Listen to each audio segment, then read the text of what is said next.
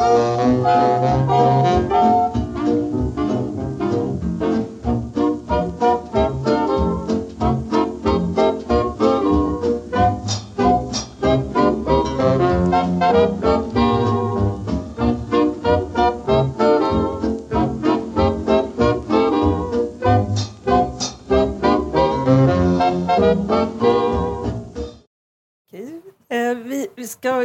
Tror vi går laget runt, så får ni berätta lite hur ni kom hit. Vad säger ni om det?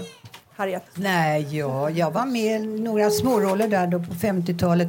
Mm, sen eh, fick jag då min första större roll. Det var i Trots med Gustav Molander. Den här roliga regissören. Han, han hatade att vara ute på exteriörer.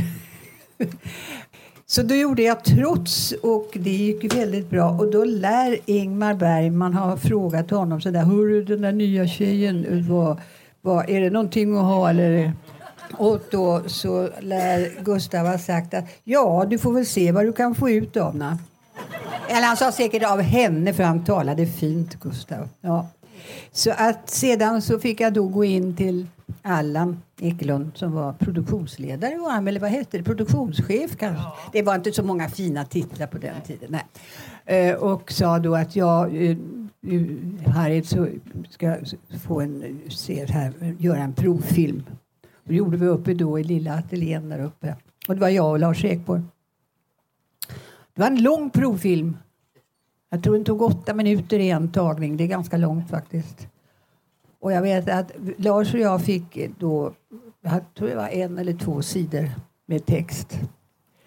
Och vi var ju skitnervösa. Alltså, för man var ju livrädd för Ingmar Bergman. Man hade ju hört vad han gjorde. Kasta strykjärn på folk och sådana där saker. Ja.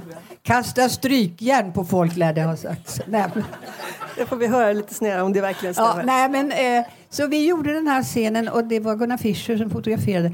Och jag spelade ut för kung och fosterland och så, det var en väldigt underlig inredning i det där rummet. Och vi skulle vara, det stod ett emaljerat handfat på golvet med vatten i och alltihopa. Och jag flög runt, det var ett enormt sceneri. Och jag kom med det där handfatet nära och sparkade iväg det bara och fortsatte spela så jag stannade inte upp eller någonting. Ja, hur det var så fick vi rollerna, Lars Ekborg och jag. Och sen, ja, det var då... Sen har jag varit många gånger här. Låt mig gissa vad filmen hette. Ja, gissa det. Med en rumpa som hoppar på klipporna. Den rumpan är världsberömd. Den syns fortfarande.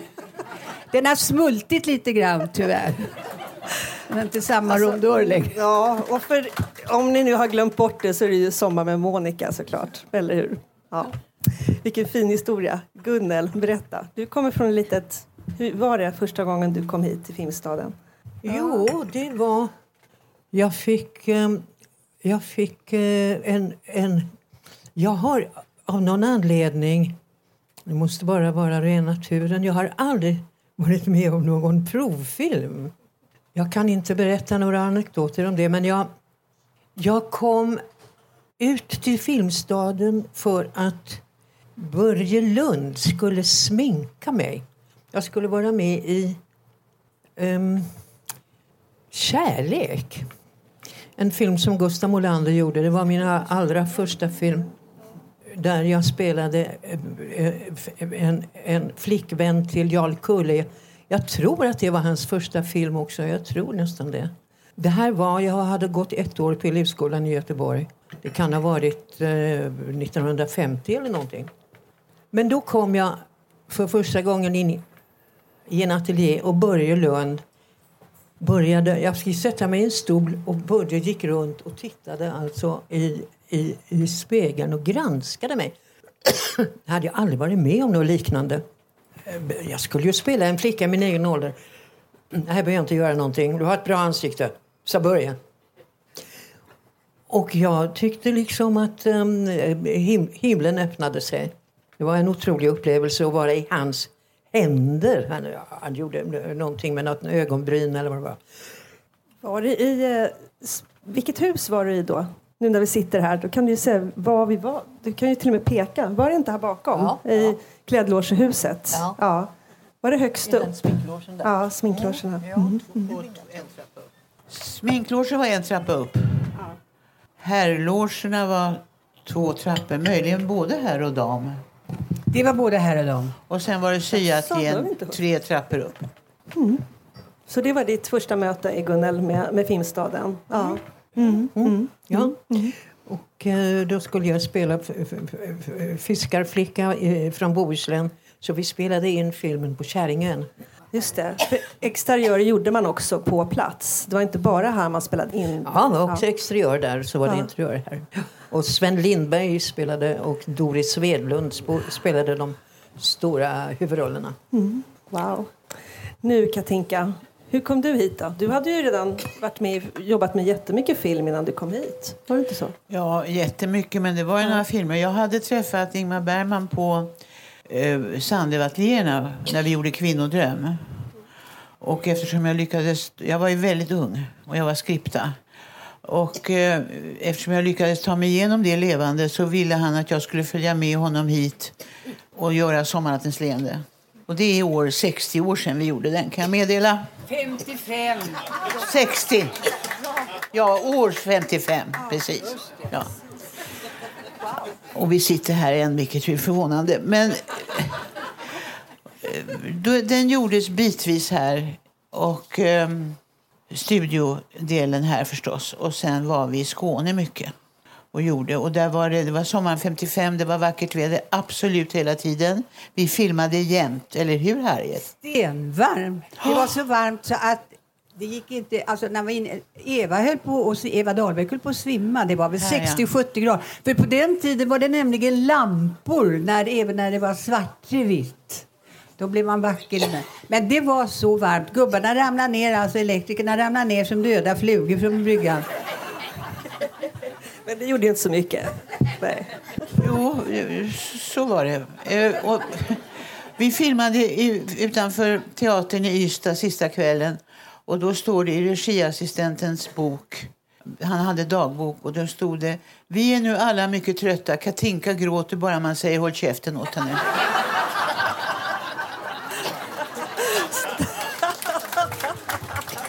Och du fick stå ut. Får jag säga en sak apropå Katinka, säger att hon började tidigt. Första gången Katinka och jag möttes, det var sommaren 1950. Då var jag 18 år och Katinka var väl var du 15, 14? Är du fyra år yngre än jag? Ja, så var jag med i Anderssonskans Kalle och spelade eh, Kalles syrra. Katinka var skripta och vi filmade ute på gamla Novilla som lig- ligger fortfarande kvar. Alltså. För länge sedan så var det så kallat ludertillhåll och lite restaurang och sånt på 1800-talet. Men då var vi där, då var det en filmateljé. Sen gick vi på lunchen så gick Katinka och jag upp och matade aporna och gungade. För jag var ganska barnslig som 18-åring. Så det var vårt första möte. Underbart. Ja, vi tänkte ju fråga om det också. Eh, ni debuterade ju och kom till Filmstaden i filmbranschen ungefär samma tid i alla fall. Kring 40-50-talets. Ni träffades då första gången, men ni andra, har ni något första minne, något ögonblick eller samarbete som ni, som ni minns? Eller har ni glömt varandras första, blickar? Du unge man. Du talar med en ganska ansenlig ålderstigen kvartett här på ett sätt. Ja, men du, ju- du kommer ju ihåg så bra nyss med Katinka tänkte jag. Så. Ja, men du vet, det är lättare vissa årtal. Så där kommer. Men jag tror att Gunnel och jag träffades i Malmö första gången. Gjorde vi inte det? Jo. Jo, det gjorde vi. Och då var vi, Det var ju teater. Ja, det var på teatern. Ja, visst. Men då satte Ingmar upp Don Juan. Gunnel och jag spelade två bondpigor. Och det var på lilla scenen i Malmö. Och så hade vi såna här singoalla-blusar som det kallades som var liksom så här rundade då. Och så låg vi längst fram och så skulle vi skura golvet. Och vi låg ju så här då på alla fyra. Det var alltid fullsatt de tre första bänkraderna. Antagligen för att det kanske glipade lite där i blusen. Mm, så var det på den tiden. Det var spännande. för Det var då vi träffades. Jag vet inte om det var när Ingmar och jag var och hälsade på dig och Nils ute på middag någon gång på 50-talet. så. Det minns inte jag. Du minns inte det? Nej, jag minns inte Du det. kanske stod i köket. Ja, antagligen. Men där ute, det där vackra huset där. Bodde. Men det, det, sen har det tagit lite tid. Men sen vackert. Men sen gjorde vi för en Något år sedan, en liten konstig... må, många år sedan är det nu, Inga. Tiden rinner. Vad säger du? Ja. Så gjorde den där lilla konstiga kortfilmen. Förfärlig. Ja, och sen har vi i alla fall hållit kontakt. Vad då för kortfilm, Inga? Det har vi glömt. Det händer väldigt ofta när människor har inga pengar så sen kan ni ställa upp och göra en liten film. Jag har slutat med det. Ja, ja, ja, men då gjorde vi det. Och, Men du är rask att ställa upp och vara snäll. jaså, Ja, jag tycker du... Ja. Du är för snäll. när då? Var då? Nej, när då? Men hörni, om ni skulle få... Men är det inte så att ni gärna spelar fortfarande? Ja, Och jag vet inte jag ska ja, säga. eh. Det, det, det, är eh, väldigt ont om bra roller. I, i, Precis. i- så att det, det, det blir inte så mycket. Jag har ju eh, fortsatt med skådespelarbanan med att regissera. Och där är inte åldern helt avgörande utan där kan man göra experiment. Harriet och jag, jag tror aldrig vi har spelat någon film tillsammans. Däremot så Jo, har... men visst har vi väl det? Vi har för fan gjort Flickorna ihop. Ja, just det. Och, eh, Nej, men jag tror jag smäller av. Vi ska ju åka till Norrköping och prata om den i oktober. ja, det ska vi göra. Men Håberg Zetterling. Ja. Så vi har, en, en till har vi gjort. Och det är... Älskande par, va? Eh, Älskade Älskande par. Men det hade vi inte många scener. Det hade vi inga scener ihop. Nej, men- de möttes på grus. Jag menade nog att vi inte har spelat tillsammans, men det är flickorna verkligen. Och, Ja, men det är eh, flickorna gjorde vi. Ja, men vad heter den som... som I rollerna eh, tre? I rollerna tre också. Ja. Ja, det är ju inte direkt en spelfilm. Du har regisserat Harriet. Jag har regisserat här i en film som snart kommer som jag hoppas ni går och tittar på på Cinemateket som heter Sommarkvällar på jorden där Harriet spelar en stor roll som um, Agneta Pleijel har skrivit och som är full av bra skådespelare. Sivrud. Och Var det inte så att du var produktionsledare på den? Jag var nog mera på producenthållet. Producent, jag. jag var ja. inte varje dag. Okej, Utan, Berätta, vad är det för skillnad på det nu då? ja, det kan man verkligen fråga sig. Det beror på vem det är som gör det skulle jag vilja säga. Jag har ju varit produktion... Jag har aldrig varit... Jo, det har jag. Eh, jag har varit produktionsledare på hemskt många filmer. Men när Ingmar försvann, när, till exempel med Bergman, och när han försvann till München. Det var ju världens bästa producentskola. För då bestämde vi så här. Det här får kosta så och så mycket. Hej, jag åker, sa han. Och så åkte han. Och sen ringde han på söndagar och frågade hur går det. Och sen så åkte jag till München ganska ofta med mycket tunga filmrullar. Det var ju så då. Men det lustiga var att när han dog, vilket inte alls var lustigt, så ringde min, en av mina döttrar till mig och sa Mamma, äntligen fria. Och jag blev väldigt förvånad. Och det var så att han, när de var små så ringde han ju alltid på söndagar från München. De var i tioårsåldern när han var där, 76, 77 och så. Och då skulle det ju vara dödstyst runt omkring. Det var hemma då. Och barna, bort, tyst, bort, ni finns inte. Och det var aldrig korta telefonsamtal, utan de var väldigt långa. Och, så det var, det var en sån märklig sak. Nu är vi äntligen fria. Ja, i alla fall före lunch var det kört. Eh, men det var ju också roligt för det var ju också en väldigt bra producentskola för jag fick ta alla beslut själv. Så det var bra. Men du blev ju bevisligen inte avskräckt då ändå efter Sommarnattens leende trots det här Nej, jag måste vara dum i huvudet men jag har ju hållit på så länge och det är konstigt. Det är många som säger hur står du ut? Därför att alla är ju inte alla. En del regissörer är väl kanske mindre önskvärda. Nu talar jag inte om Ingmar Bergman. Nej, för du fortsatte ju samarbetet med honom också i en 30 år. Och, och eh, förutom då den här senare tiden så även då Det sjunde inseglet som har varit förebild, eh, förlaga för den här statyn då. Som ju även Ja. Gunnel och Inga Nej, men jag jobbade på 19 filmer med honom. Lars Löfgren ringde till någon bekant till mig och sa Katinka är den enda som talar väl om Ingmar. Och det tyckte jag var en väldigt... Ja, men nej, det var väl snällt sagt. Han var väl lite förvirrad, men det var i alla fall snällt sagt. Nej, Jag tänkte, kast, vi tänkte backa lite här återigen till eh, apropå de filmer ni har gjort med Ingmar. Då, är- då är ju Inga först faktiskt. I den här gruppen är du först. Du har jobbat först med honom. Jag tänkte på Kris. kris. Ja, du tänker på det Ingmars Ja, på debut. Kris. ja. Och då undrar vi lite då, vi är så nyfikna. Ja. Jo, du gjorde ju, in, du gjorde ju två, flera filmer, men just Kris och Sjunde inseglet. Då var, det ju, var det någon stor skillnad tyckte du på Ingmar Det under var- den tiden? Vad hade hänt med honom som regissör? Det var en väldigt stor skillnad. Men det var egentligen bara första filmen som han var så eh, osäker antagligen och bråkade och gapade. Till Victor Sjöström tog hand om honom och sa att så här kan du inte hålla på. Men han var osäker, han var väldigt ambitiös. Han skulle göra sin första film, nu skulle han slå världen med häpnad tror jag. Och, och han hade för många ambitioner där. Men, men sen dämpades. Sen var han oerhört lågmäld som regissör och gick eh, vid sidan och höll armen och talade snällt i örat. Sen gick det ut över Men han personalen. behövde inte, måste jag säga, så mycket därför att han, han skrev så bra roller. Han skrev så bra repliker. Han behövde inte säga någonting egentligen. Men han skapade en väldigt koncentrerad atmosfär i ateljén. Och det var det viktiga. Det låter som att, apropå ditt in- instick här, att det låter ju som att han, han skapade en väldigt bra värld för er som skulle skådespela och som skulle synas på duken. Ja, Ja. Det och det var det jag. viktigaste för honom. Ja. Men just eh, Sjunde inseglet då? Mm. Där du var med och även Gunnel och Katinka. Hur, hur eh, minns du den inspelningen då? Märkte ni att det var något stort på gång? Den har ju ändå räknas nu som en av hans större klassiker och, inte minst då i den här statyn som vi kan se.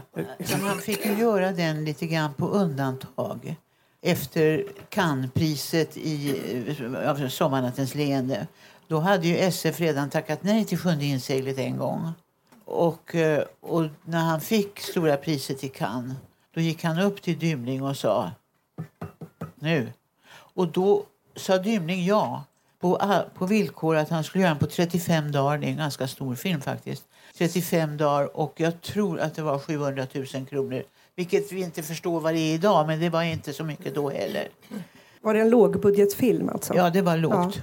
Ja. Och ändå kunde vi ligga i Skåne. Jag vet inte hur länge, det var väl en stund i alla fall. Hos alla, ja. Och nu ska de göra en film på, på UR om filmer som har betytt någonting och då det svenska internationellt. Så släpade de ner mig till Hovs hallar och det var full storm. Och så skulle jag stå där och prata om Ingmar och det blåste så kläderna stod... Ja, inte klokt. Men de gjorde, vi gjorde det i alla fall. Ja. Och du Gunnel hade ju en väldigt speciell roll i den här filmen som jag, Ja, inseglet, som jag antar var en utmaning i att stå och spela i princip stum eller utan, ordlöst. Stum. Det var ju en underbar uppgift. Jag hade en enda replik i filmen. Och Och den- vilken var den? Det var i, i slutet, den sista repliken. Och det är fullbordat. Sista repliken i filmen. Och eh, innan dess så, satt, så red jag bara med Gunnar Björnstrand. Satt på hästryggen och vi spelade in här uppe bland björkarna här och skulle föreställa att vi red i skogen så vi red fram och tillbaka. Och eh, det, det såg ju ut som om vi var i världens största skog. Och det, det har man ju varit med mycket. Jag kommer ihåg när vi gjorde eh, den här där det kom stor tanks. Det var väl eh, Tystnaden. Tystnaden helt Eh, så, så, så skulle det föreställa ett krig i något främmande land. Det såg ju löjligt ut när man stod här och tittade i fönstret. Men när man såg det färdigt så såg det faktiskt farligt ut. Men det var också att vi var ute och sprang i skogen där. Ja, alltså du måste förklara att bakom restaurangen här så var det ett litet, litet, litet skogsparti. Och det användes till bristningsgränsen vid både sjunde inseglet, ansiktet. Sommar med Monica. Sommar med Ja. Monica också. ligger jag och krälar lite, var lite framför restaurangen och ner här mot. Så där ligger jag och springer med den där steken. Så att, ja, för hon snodde ju den där steken alltså. Ute då i skärgården. Sen så togs det ju här då sedan. Man krälar runt. Han la en pressändning över taket på restaurangen. Och det fanns ju inga hus där. Det var, ju inga människor som bodde här. Utan vi hade ju en stilig backlot som det hette. Och vi, gatan på Tystnaden, den gjordes helt här nere. Och, och även smultronstället när Viktor går Måste på berätta gatan. om gatan. Gatan, ja. Vi hade en gata här nere som vi använde också till bristningsgränsen och dekorerade om då och då. Jag vet inte hur många filmer den var med i. Och sen, men i, i Sjunde inseglet så brände vi även flickan här nere, häxan. Och uppmärksam biotittare kan då se ett blänk i ett hus bakom. här. Sjunde inseglet är ju gjort på en pjäs som Ingmar skrev som hette Trämålning som han skrev för eleverna på elevskolan i Malmö. Så att eh, den, han hade det väl några år då. När gjordes eh, Sjunde inseglet? 56. Ja, han skrev den då tror jag 52 eller 50, 53, 54 kanske han skrev den. Ja. 55. Så sen blev det en film, en stor film. Så eleverna kan ju känna sig liksom hedrade av att vara de första som gjorde de rollerna. Vad tycker ni om filmen idag? Har ni sett om den? Ja, Nyligen. fantastisk. Ja. Och Jag visade den för mitt barnbarn som då var 12-13 år. Jag tänkte hon kommer gå härifrån om tre minuter. Hon satt med hängande haka hela filmen ut och sa vad fantastiskt mormor. Så det var ju jätteroligt att det slog även på ett barn. Men det gör det ju. Det är, ju, det är en film som man kan upptäcka i alla möjliga åldrar och överallt över hela jorden. I Filmmuseet i Turin, ett fantastiskt museum som jag verkligen rekommenderar för de som inte har varit där. När man kommer in där så hänger det den här eh, dansen. Den hänger tvärs över hela entrén i jätteformat och då blir man lite stolt. Tyvärr var den i färg och det anmärkte vi på. Då sa de nej men det hade distributören, distributören eh, begärt att den skulle få sitta i färg. Ja, med fem sex meter bred. Och, Silhuetterna där på kullen, ja. Just det. Som, och den kom ju till på fem minuter när solen höll på att gå ner. Och det var ju, skådespelarna hade i princip åkt hem utan det var passare, elektriker och personalen som fick slänga på sig lite palter och gå där uppe. Det gick väldigt fort. Och Gunnar Fischer. Och Gunnar Fischer Var det hans idé? Att, Jag du? tror det. Ja. Jag tror det var Gunnars Ja. idé. Ja. Och molnen och det var helt rätt. Så det gick med en väldig fart. Och det är så intressant att det har blivit signum för filmen. Men eh, i övrigt så byggde de också en kyrka i den filmen. De byggde ju, eller hur? Här. Ja. Det var det i stora ateljén som man byggde. Det var, man byggde de här scenerna med kyrkan när riddaren ber. Och det är Jag Albertus minns, jag minns Pictors bara att vi målningar. hade en modell här nere. Alltså försättsmodell, det kanske tar för lång tid att tala om det. Men det var P.A. Lundgren expert på. Det. Vi by- byggde aldrig en hel kyrka. Utan man bygger nederdelen på kyrkan. Och den är där borta. 100 meter bort eller 50 meter bort. Som exempel. Och nära kameran så ligger tornet och överdelen på kyrkan. Och när man tittar i kameran så passar det ihop. Och det går in människor i kyrkan. De går där borta. Och, ja, det ser inte klokt ut, men vi gör det på Fårö, på vår rundtur på Fårö så gör vi det där. Och det är ett sånt där trick som man idag gör digitalt. Mm. Samma med häxbränningen. För hon blev ju såklart inte bränd på riktigt. Maud Hansson hette hon. Nej, ja, just det. Ja. Men om ni tänker tillbaka på inte bara de här specifika filmerna utan själva tiden i filmstaden som ju har varit ganska lång för er allihopa och många filmer som spelats in här. Hur minns ni själva vad ska man säga, sammanhållningen eller gemenskapen mellan skådespelare eller andra i teamet och hur var, hur var, hur var en vanlig arbetsdag här innanför grindarna? Ja, först när man började, och det var ju spårvagn 15, då hade man ju inte råd med bil, taxi ut. Sen så småningom så åkte man taxi ut och då fick ju bilen stanna. Pelle i porten öppnade och sa, Vem är det? Då fick man veva ner sig. Det här är Jens Andersson. Ja, kör in då. Ja, så i alla fall. Sen så småningom så gick året så behövde man bara vinka. Då känner man, eller jag ska säga, känner mig verkligen, oh, nu hör jag hit. Liksom.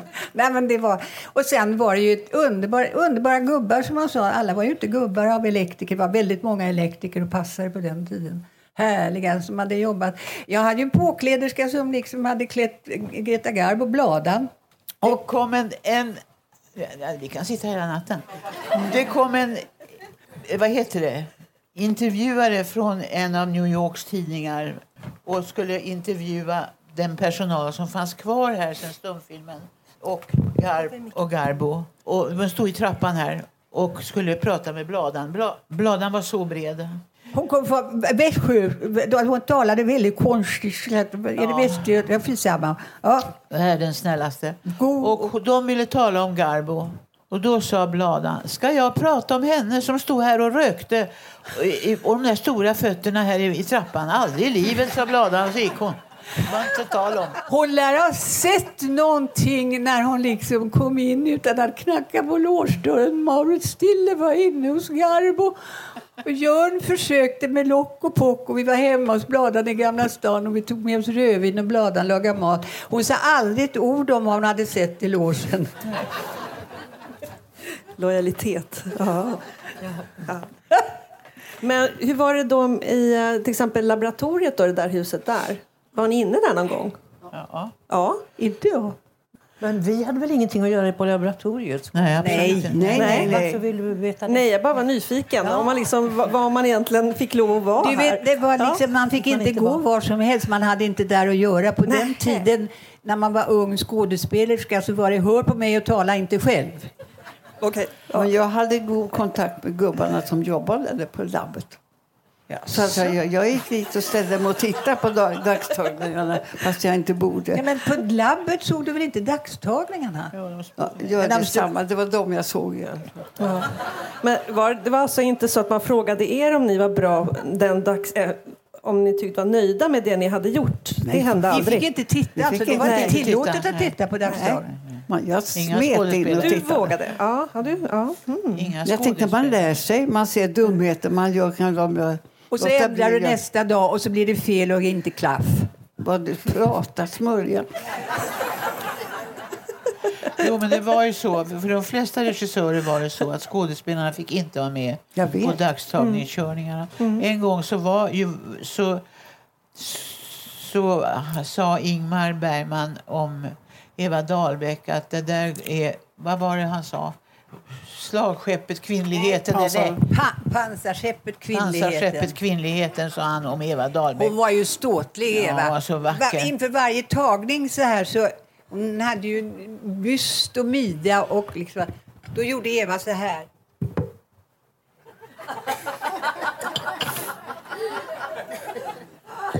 Jag älskade Eva, alltså. hon var underbar. Hur som helst så kom det där fram till Eva att han hade sagt så.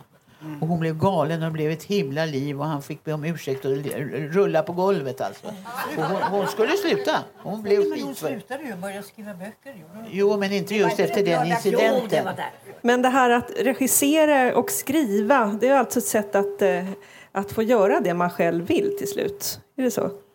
Eller? Ja. Titta inte på mig, nej, för jag kan inte dig. skriva eh, Titta på Gunnar. och, och sånt. Och jag har aldrig haft lust att bli regissör. Att vara skådespelerska är underbart. Man kommer ut i, i hela leksaksfabriken på något sätt och så spiller man ut allt sammans och så går man hem. Regissör och alla andra, de ska sitta där. Dels ska de se tagningar och dels ska de liksom sitta och prata om nästa dags tagningar. Och hålla. Det är ett jävla jobb. Jag är alldeles för lat för sånt. Gunnel, vad säger du nu då? Ja, ja, det är ett fantastiskt jobb.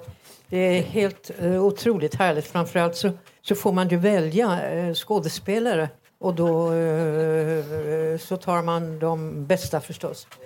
Och ehm, eh, det är ju så, jag vet att första filmen jag gjorde som heter Paradise Story, då var jag då, då, och Katinka, jag glömmer det aldrig. Det var en, en vecka, vi hade ett stormöte för att inspelningen skulle börja. Men första eh, eh, inspelningsdagen låg mycket nära och vi hade ett stort möte med all teknisk personal. Så kommer Katinka in i lokalen och säger... Och, och, du, du var så vit, Katinka. Och Ingmar Bergman var, eh, den gjordes på Cinematograf, hans bolag, och han var producent för min första film. Då. Så kommer Katinka in och så säger hon Ingmar har flyttat till Tyskland. Han finns inte här längre. Vi har ingen producent. Oj, oj, oj, det glömmer jag aldrig. Sedan blev Jörn Donner producent, men han, han intresserade inte så Vi fick, var vi han fick, producent för den? no, han aldrig. efterträdde Ingmar, men vi såg honom Nej, aldrig. vi såg honom aldrig. Men, ehm, Var inte han chef på Filmhuset då? Jo, men han tog över. Nej, inte, inte just då, tror jag. Det blev han nog sen. Men vi fixade det. Ja, ja. Också den, den eh, datumet då som ni kan se Gunnels film Sommarkvällar på jorden på Cinemateket är 27 september bara ifall någon vill anteckna. Ja. ja. Och då är du på plats också såklart. Och inte, du? Är på plats då och presenterar filmen Ja, också? är jag på plats. Ja. Och jag ska se den igen. Det ska bli stor glädje. Jag har inte sett den på väldigt många år. Så det blir spännande för mig också. Jag hoppas alla som är med i den kommer också. Du är inbjuden. Det vet jag. Jag ska ju sitta och ropa om det är något du glömmer bort så sitter jag i salongen. Men jag är inte inbjuden. Det är väl väldigt Ja, men det är inte konstigt. klart. Nej, det händer Det är inte konstiga ut- saker. Det är inte, ut- Nej, det är för det är inte tidigt. utskickat några inbjudningar Nej. än. Sant. Är det inte? Du kommer att få mig till att den ska bli- heders... Det är inte, det är inte skickat än. Okej. Herregud. Även du, eh, Inga, har ju inte regisserat förvisso, men du har ju också ägnat dig åt annat än att skådespela. Till exempel skriva böcker. Böcker och Ja, vi böcker. har här en, Ja, ja, en av dina, en, din roman Vinterturné som ni kan... Den, den är många år. Den är många år gammal kan man säga, med fint omslag av Per Olin också. Som ni kan, Handlar den om en skådespelerska? Först skrev jag en lång eh, roman om någon neurotisk musiker som skrev eh, neurotisk musik och det slutade med att han tog livet av sig. Den fick jag refuserad. Det låter urspännande. Ja. Och jag hade excellerat i klangmassor och sådär. Jag hade läst på hur det var att vara kompositör. Och så sa de så här, varför skriver du inte om din egen miljö som du kan? Nej, jag vill inte skriva om teater. Men sen hade jag fått också mm, kritik för att eh, kompositionen i romanen var inte heller bra. Och då tänkte jag om jag låter några människor åka på turné så har jag början och slut. Och så kan man hitta på emellan där. Har du skrivit många böcker? Nej då, jag skriver lite noveller och så bara. Utgivna? Ja, noveller har varit utgivna i Bonniers litterära och eh, söndagsbilagor och sånt där. Hur får jag tag på din bok? Ja, den finns inte. De- Jag tror de har Ja, precis. Här har vi Tinkas bok också. Ger ni ut den? Den finns här till salu. Har ni? har slutat att ge ut den. Ja. Så Skrottat den. hu- man får hugga det här exet helt enkelt. Ja, men det brukar finnas, säger folk. Jag har ju inte skrivit en bok, men jag har ju pratat med Ja, i det är- 60 timmar. Men eh, det lär finnas att man kan få tag i på nätet, säger de. Så Det tror jag finnas- Det är nog. ju samma källa. Mm, det går att få tag i. Harriet Anderssons bok med Jan Lumholt. Den är mycket bra. Mycket bra bok också. Han har skrivit Ja. jättebra. Men Jag pratade. Men vi satt ju nästan 60 timmar också. Jo, det tar ju tid.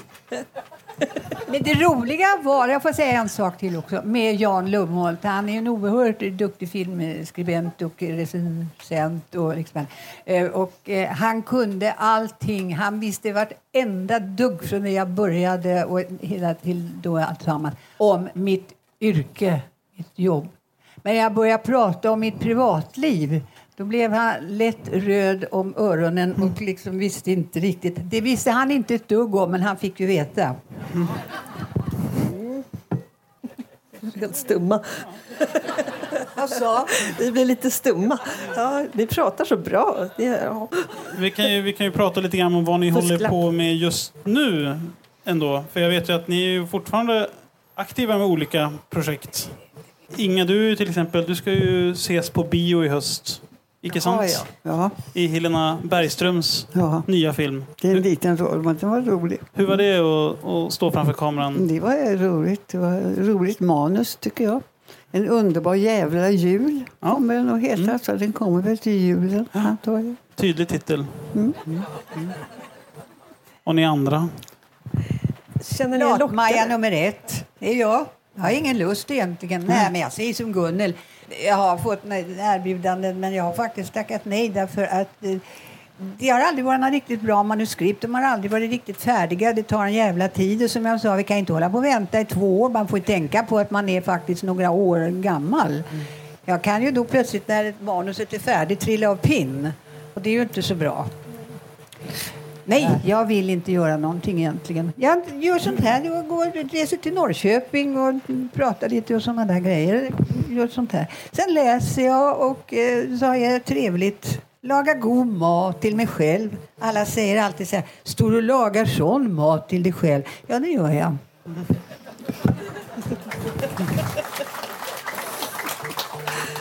Och, och den 10 oktober var det också då som eh, ni båda ska till Norrköping för att presentera Flickorna prata om Maj Zetterlings... Ja. Skulle ha fyllt 90 år i år. Ju. Ah.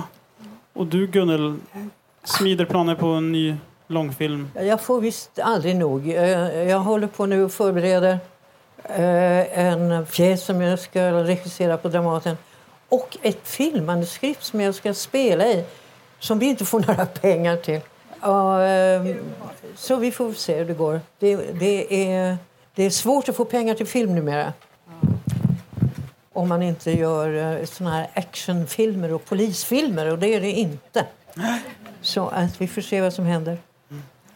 Ja, men det blir, när man gör de där lågbudgetfilmerna blir lite trist för det är där käka kall pastasallad till lunch varje dag och så sitter han och drar ett hus därför att kablarna ligger i- mellan dörrarna. Det är inte riktigt lattjo. Och så dessutom en dålig roll. Då, väldigt litet gage. Och en dålig regissör. Det är inte heller roligt. Nej. Jag kommer att tänka på en, en film... En dålig regissör, nej. kom att tänka på en film som heter Jungfrukällan där vi faktiskt inte, så vitt jag minns, hade någon enda dag i ateljé utan vi var ute i skog, riktig skog. I Dalarna, va? I Dalarna hela tiden och, och sprang där. Och eh, då eh, så hade vi en vecka kvar då jag eh, fick eh, fruktansvärt eh, ont i magen och det visade sig de körde mig till eh, Dal, Dala sjukstuga. Och det visade sig att det var en blindtarm som eh, var nära att spricka. Och de la mig fort på, på, på en, en säng där. Och så tog de fram knivar. Och precis när de skulle sätta kniven i mig, det är bara hur dum man var, när de skulle- stod där så sa ha, ha, har ni frågat Ingmar Bergman? ja, det var då. Det där med blindtarm, kommer du ihåg när Maj Zetterling, alltså då älskande par, hon, sa, hon var grönare och grönare, vi jobbade till sent på kvällen och sen kom hon inte nästa morgon och då hade hon åkt in och det var väl en brusten blindtarm praktiskt taget. Men eh, hon var borta en och en halv dag och tror inte fan att hon kom och satt i rullstol och hojta och regissera. Hon var stark och seg. Älskade par! Men då var vi i ateljé. Det var inte då när vi var nere. Den blindtarmen ska man ta när man är barn om man ska bli skådespelerska.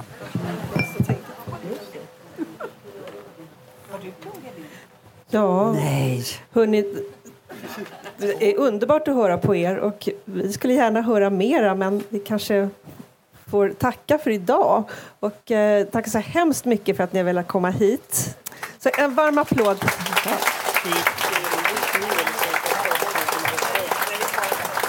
Jag tycker ni är fantastiska som har gjort det här. Vad roligt. Det är, Och så roligt att så att många detta har finns. kommit en sån här dag, en sån här tid. Göra i framtiden. Alla andra svarar. Är inte det vi inte säga det? Blomma i... Vad sa du? Ta mikrofonen och svara. Ja.